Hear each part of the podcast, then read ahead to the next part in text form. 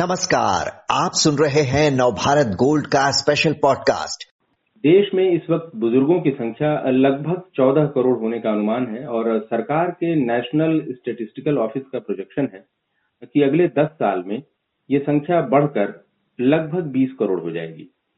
आबादी में बुज़ुर्गों का अनुपात भी आने वाले समय में और बढ़ेगा। इस लिहाज से एडवांस प्लानिंग की ज़रूरत है। फ़िलहाल बुज़ुर्गों की मदद के लिए सरकार ने पिछले दिनों एक एल्डर हेल्पलाइन जारी की है और उन्हें जॉब दिलाने में सहायता के लिए एक प्लेटफॉर्म भी लॉन्च करने जा रही है। सवाल यह है कि क्या बुज़ुर्गों को वाकई सरकार का सहारा मिल पाएगा? क्या बड़े मसले हैं सीनियर सिटीजन के? इस बारे में चर्चा के लिए हमारे साथ हैं नरेंद्र नाथ जो नवभारत टाइम्स के असिस्टेंट एडिटर हैं।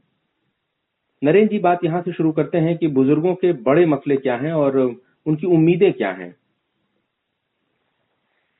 आप देखेंगे जिस तरह से जैसे आपने आंकड़ों की बात की, उस तरह से जो लगातार जो एजिंग और एक बुज़ुर्ग सीनियर सिटीजन का जो मसला है, पूरे, सिर्फ़ इंडिया नहीं, पूरे ग्लोबली एक कंसर्न का एक मसला भरा है, क्योंकि उनकी जो लॉन्गिविटी जो उम्र है, वो भरी है। और उसी अनुसार उनके जो कंसर्न है और उनकी जो परेशानियाँ हैं, वो लगातार बढ़ी है। अब अगर अभी भारत के परिप्रेक्ष्य में देखें तो एक जैसा अंठावन से साठ के बीच में जो कहते हैं कि रिटायरमेंट हो जा रही है, और उसके बाद एक लंबा जीवन है। अभी तक हमारे यहाँ, हमारे सरकार में, हमारे सिस्टम में उस गैप को एक साठ साल के बाद एक एक जो लंबा जीवन हो रहा है। वहाँ पे ना आर्थिक, न स्वास्थ्य के लेवल पे, न सोशल सिक्योरिटी एक जो अकेले रहते हैं, उनकी सुरक्षा जो अभी जो लेटेस्ट चार दिन पहले एनसीआरबी का भी जो आंकड़ा आया है, देखा होगा कि बुज़ुर्गों के जो खिलाफ अपराध है, वो कितनी बढ़ गई है। जो जो बुज़ुर्गों की ओर से आत्महत्या करने की रेट काफ़ी बढ़ गई है। उनके सामने जो आर्थिक जरूरतें हैं, वो बढ़ गई हैं, वो पूरा नहीं कर पा रहे हैं। तो अभी आप कह सकते हैं कि एक सीनियर सिटीजन एक ऐसा तबका है जो वास्तव में हर तरह की समस्या से जूझ रहा है और उनके बारे में अभी उतनी बातें नहीं होती हैं।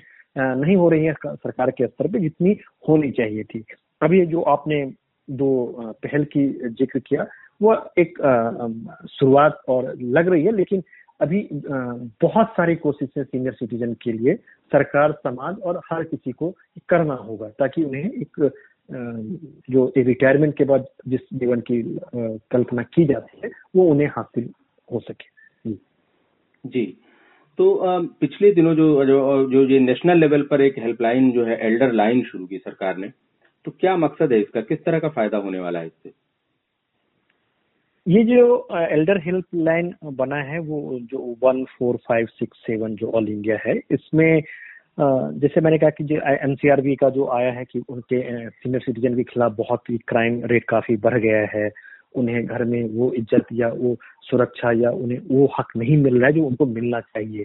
तो इन्हीं सब या उनको कोई भी रात में अगर स्वास्थ्य संबंधी कोई समस्या हो उसको लेकर अगर उनको रात में ज़रूरत हो या दिन में ज़रूरत पड़े वो घर से जा नहीं जा सकते हैं तो उनके लिए एक हेल्पलाइन ये नंबर शुरू की गई है। इस हेल्पलाइन का अगर बैकग्राउंड की बात करें तो 2019 में हम लोगों ने एनबीटी में नभारत टाइम्स में एक, एक लंबा एक कैंपेन चलाया था इस सीनियर सिटीजन को हक दिलाने को लेकर।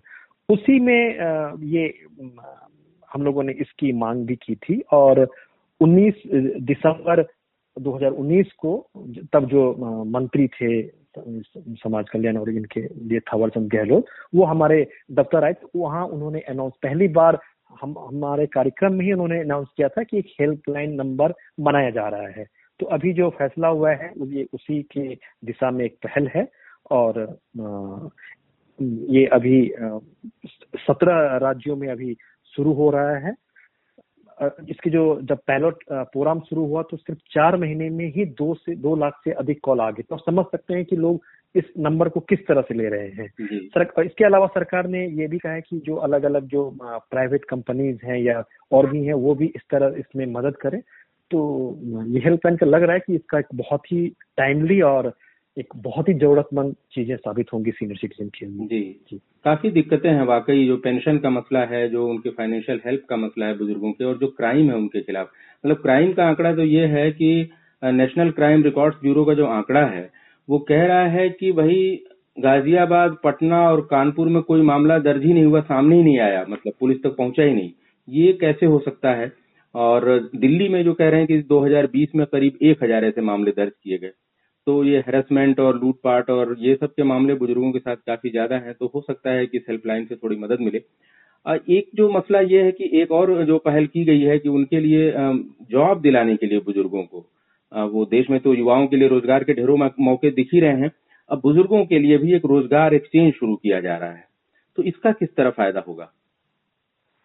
जी एक अभी एक इसके पहले गवर्नमेंट का एक जो सर्वे आया, उसमें बताया गया कि जो अंठावन साल या साठ साल से ऊपर के जो लोग हैं, वो बहुत ही आर्थिक तंगी, उनके पास कोई आर्थिक साधन कमाई का नहीं होने के कारण वो दिक्कत का सामना कर पा रहे हैं और वह काम की तलाश में रहते हैं। कई जगह उसमें ये पता लगाया गया कि जो प्राइवेट कंपनीज़ हैं या छोटे छोटे अनऑर्गेनाइज सेक्टर हैं वहाँ पर सीनियर सिटीजन के काम करने की जो संख्या है वो लगातार बहुत तेज़ी से ग्रोथ देखा गया है। वो कम पैसे में भी काम करने को रेडी रहते हैं। तो इन सब चीज़ और जैसे आप भारतीय समा, जो समाज की बात करें तो एक जो एक सीनियर सिटीजन जो पूरी तर ज़िंदगी को पूरी करके वो साठ साल तक पहुँचता है तो इस दौरान अपने बाल बच्चे या अलग अलग चीज़ों में अपने सारा इन्वेस्टमेंट बहुत सारा खर्च कर देता था। उसके पास इतनी जमा पूंजी भी नहीं होती है कि बिना नौकरी के वो अपना जीवन ठीक से निभा सके। तो इसके लिए सरकार एक उसको ऑर्गेनाइज जब वो जब ये सामने वो जा नौकरी कर रहे हैं छोटे छोटे सेक्टर में ऑर्गेनाइज सेक्टर में जब काम कर ही रहे हैं तो उसको एक ऑर्गेनाइज रूप देने के लिए एक प्लेटफॉर्म किया है कि जहाँ पे कोई कंपनी ये इसमें एक समझ लीजिए कि इस, इसका सरकारी नौकरी से कोई मतलब नहीं है। ये एक तरह से प्राइवेट जो कंपनीज़ हैं या छोटे कंपनीज़ हैं वो अगर इन्हें हायर करना चाहें तो यहाँ से वो ऐसे हैंड्स को कई बार होते हैं कि अलग अलग सेक्टर के जो पुराने एक्सपीरियंस लोग हैं उनकी उनकी सेवा लेना चाहता है कंपनी जो थोड़ा बैठ के उस तरह से काम कर सके तो दोनों को एक तरह से जहाँ पे लाभ मिल सके तो एक उस तरह उस तरह का एक बैंक बन जाएगा, एक वहाँ पे सारे सीनियर सिटीजन वहाँ पे अपना नाम रजिस्टर्ड कर पाएँगे, और जो भी प्राइवेट कंपनीज़ हैं वो अपना, वहाँ पे नाम देख के, उनकी स्पेशलाइजेशन देख के, उनके एजुकेशन उनके एक्सपीरियंस उनको लेकर वो हायर कर सकते हैं। लेकिन जैसा मैंने कहा कि गवर्नमेंट क्लियरली कर रही है कि ये एक्सचेंज ऐसा नहीं समझ लीजिए कि सीनियर सिटीजन को सरकार नौकरी देगी या नौकरी में कोई एक्स्ट्रा उनके लिए एफर्ट करेगी या एक उनको एक प्लेटफॉर्म दे रही है कॉमन प्लेटफॉर्म बहरहाल जो सरकारी स्तर पर अब तक बुज़ुर्गों के लिए जो कुछ भी किया गया है उसे क्या आप मान रहे हैं काफ़ी है उससे सहारा मिलता दिख रहा है बुज़ुर्गों को?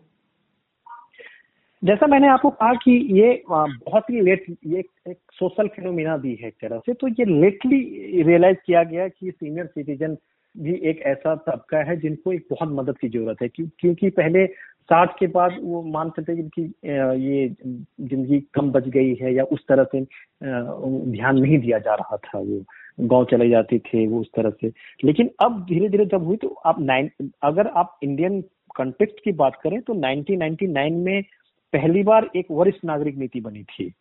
उसके बाद 2007 में एक भरण जो आपने कहा ना जैसे कि उनको उनको उनकी अपेक्षा होती थी तो भरण पोषण के लिए सीनियर सिटीजन का पहली बार कानून बनाया गया था। उन उसके बाद अभी तक चौदह उसमें अलग अलग अमेंडमेंट हुए और 19 में एक नया जो बिल आया था जिसका मैंने कहा कि जिसमें हम लोगों ने करके हेल्पलाइन भी जिसमें जुड़ा था तो वो उसके बाद 2007 के बाद 2019 में एक बॉर्डर बहुत सारा उसमें ये एमेंड किया गया। उसमें कई सारे अमेंडमेंट किया गया कि जिसमें परिवार में बेटा बहू पोता पोती के अलावा जो भी होगा वो उनके दत्तक पुत्र ये बाकी सब चीज़ों को परिवार का एक परिभाषा व्यापक की गई जैसे पहले था कि सिर्फ़ बेटा ही करेगा ऐसा नहीं है। उनके लिए गरिमापूर्ण प्रस्ताव उस बिल में भरण पोषण में गरिमापूर्ण शब्द भी जोड़ा गया कि जिसे माता पिता की उसमें इंसानी गरिमा की जो बात कही जाती है कि वो भी एक बड़ा फैक्टर है उसको भी जोड़ा गया। बुज़ुर्गों के लिए पुलिस ऑफिसर नियुक्त किया गया हर थाने में जो उनको दिक्कत नहीं हो। ओल्ड एज होम और केयर डे जो डे केयर होम में होम सर्विस देने का प्रावधान किया गया। तो इन सब चारों से मिलके आज ये भी किया गया, जो उनके जो रिलेटेड केस जो होते हैं, वो इमीडिएट सॉल्व किए जाएँ। तो ये सब चीज़ें एक ऑर्गेनाइज तरीके से पहल हुई हैं, लेकिन जैसा मैंने कहा कि ये चूँकि लेट रिलेशन हुआ है, अभी बहुत चीज़ बाकी है। अभी भी जो कानून बने हैं वो इफेक्टिवली उन तक पहुँच नहीं रहे हैं, जागरूकता की भी अभाव है। तो यह जो जो चीज़ें हैं जैसे अभी जो डिमांड उनकी है कि रियल इस्टेट में उनको कोई एक ओल्ड एज जब वो काम कर सके तो ऐसा उनके लिए कोई स्कीम अलग से आया जाए। मेडिक्लेम का उनका बहुत बड़ा इश्यूज़ है। जो एक और जो सीएसआर का फंड बुज़ुर्गों के लिए हुआ था उसके में वहाँ तक नहीं पहुँच पा रहा है। तो बहुत सारे इश्यूज़ हैं जहाँ पे काम करने की ज़रूरत है। उसमें एक चीज़ और ऐड कर दूँ कि जैसा आपने देखा है कि हमारे सिस्टम में जब तक वो मुद्दा नहीं बन जाता है जब तक एक जो प्रेशर एक फोर्स नहीं बनता है वो तब तक उस बारे में काम नहीं होता है। तो लेटली ये भी सामने आया है कि सीनियर सिटीजन एक प्रेशर फोर्स के रूप में सामने आए हैं। जो जो एक आंकड़ा था 2019 के चुनाव के बाद तो उनकी वोटिंग सीनियर सिटीजन की वोटिंग तीन परसेंट से अधिक पिछले इलेक्शन के मुकाबले हुई थी। देश के 100 लोकसभा सीटों में इनकी संख्या 20 से 25 परसेंट तक हो गई है। तो कहीं ना कहीं एक प्रेशर ग्रुप सीनियर सिटीजन के रूप में एक बन रहा है और उम्मीद करते हैं जो भी सरकार होंगी वो इनके जो कई सारे मसले इनके सामने हैं जहाँ पे आप एक कोई एक समस्या की बात ही नहीं कर सकते हैं। ये इनके लिए बहुत सारे मसले अभी भी अपूर्ण हैं जिस पर काम किया जाना है। तो शायद ये एक, एक शुरुआत है और एक अभी एक लंबा सफ़र इनके लिए इनके लिए भी बाकी है। जी नरेंद्र जी बहुत बहुत धन्यवाद आपने विस्तार से जानकारी दी। धन्यवाद आपका।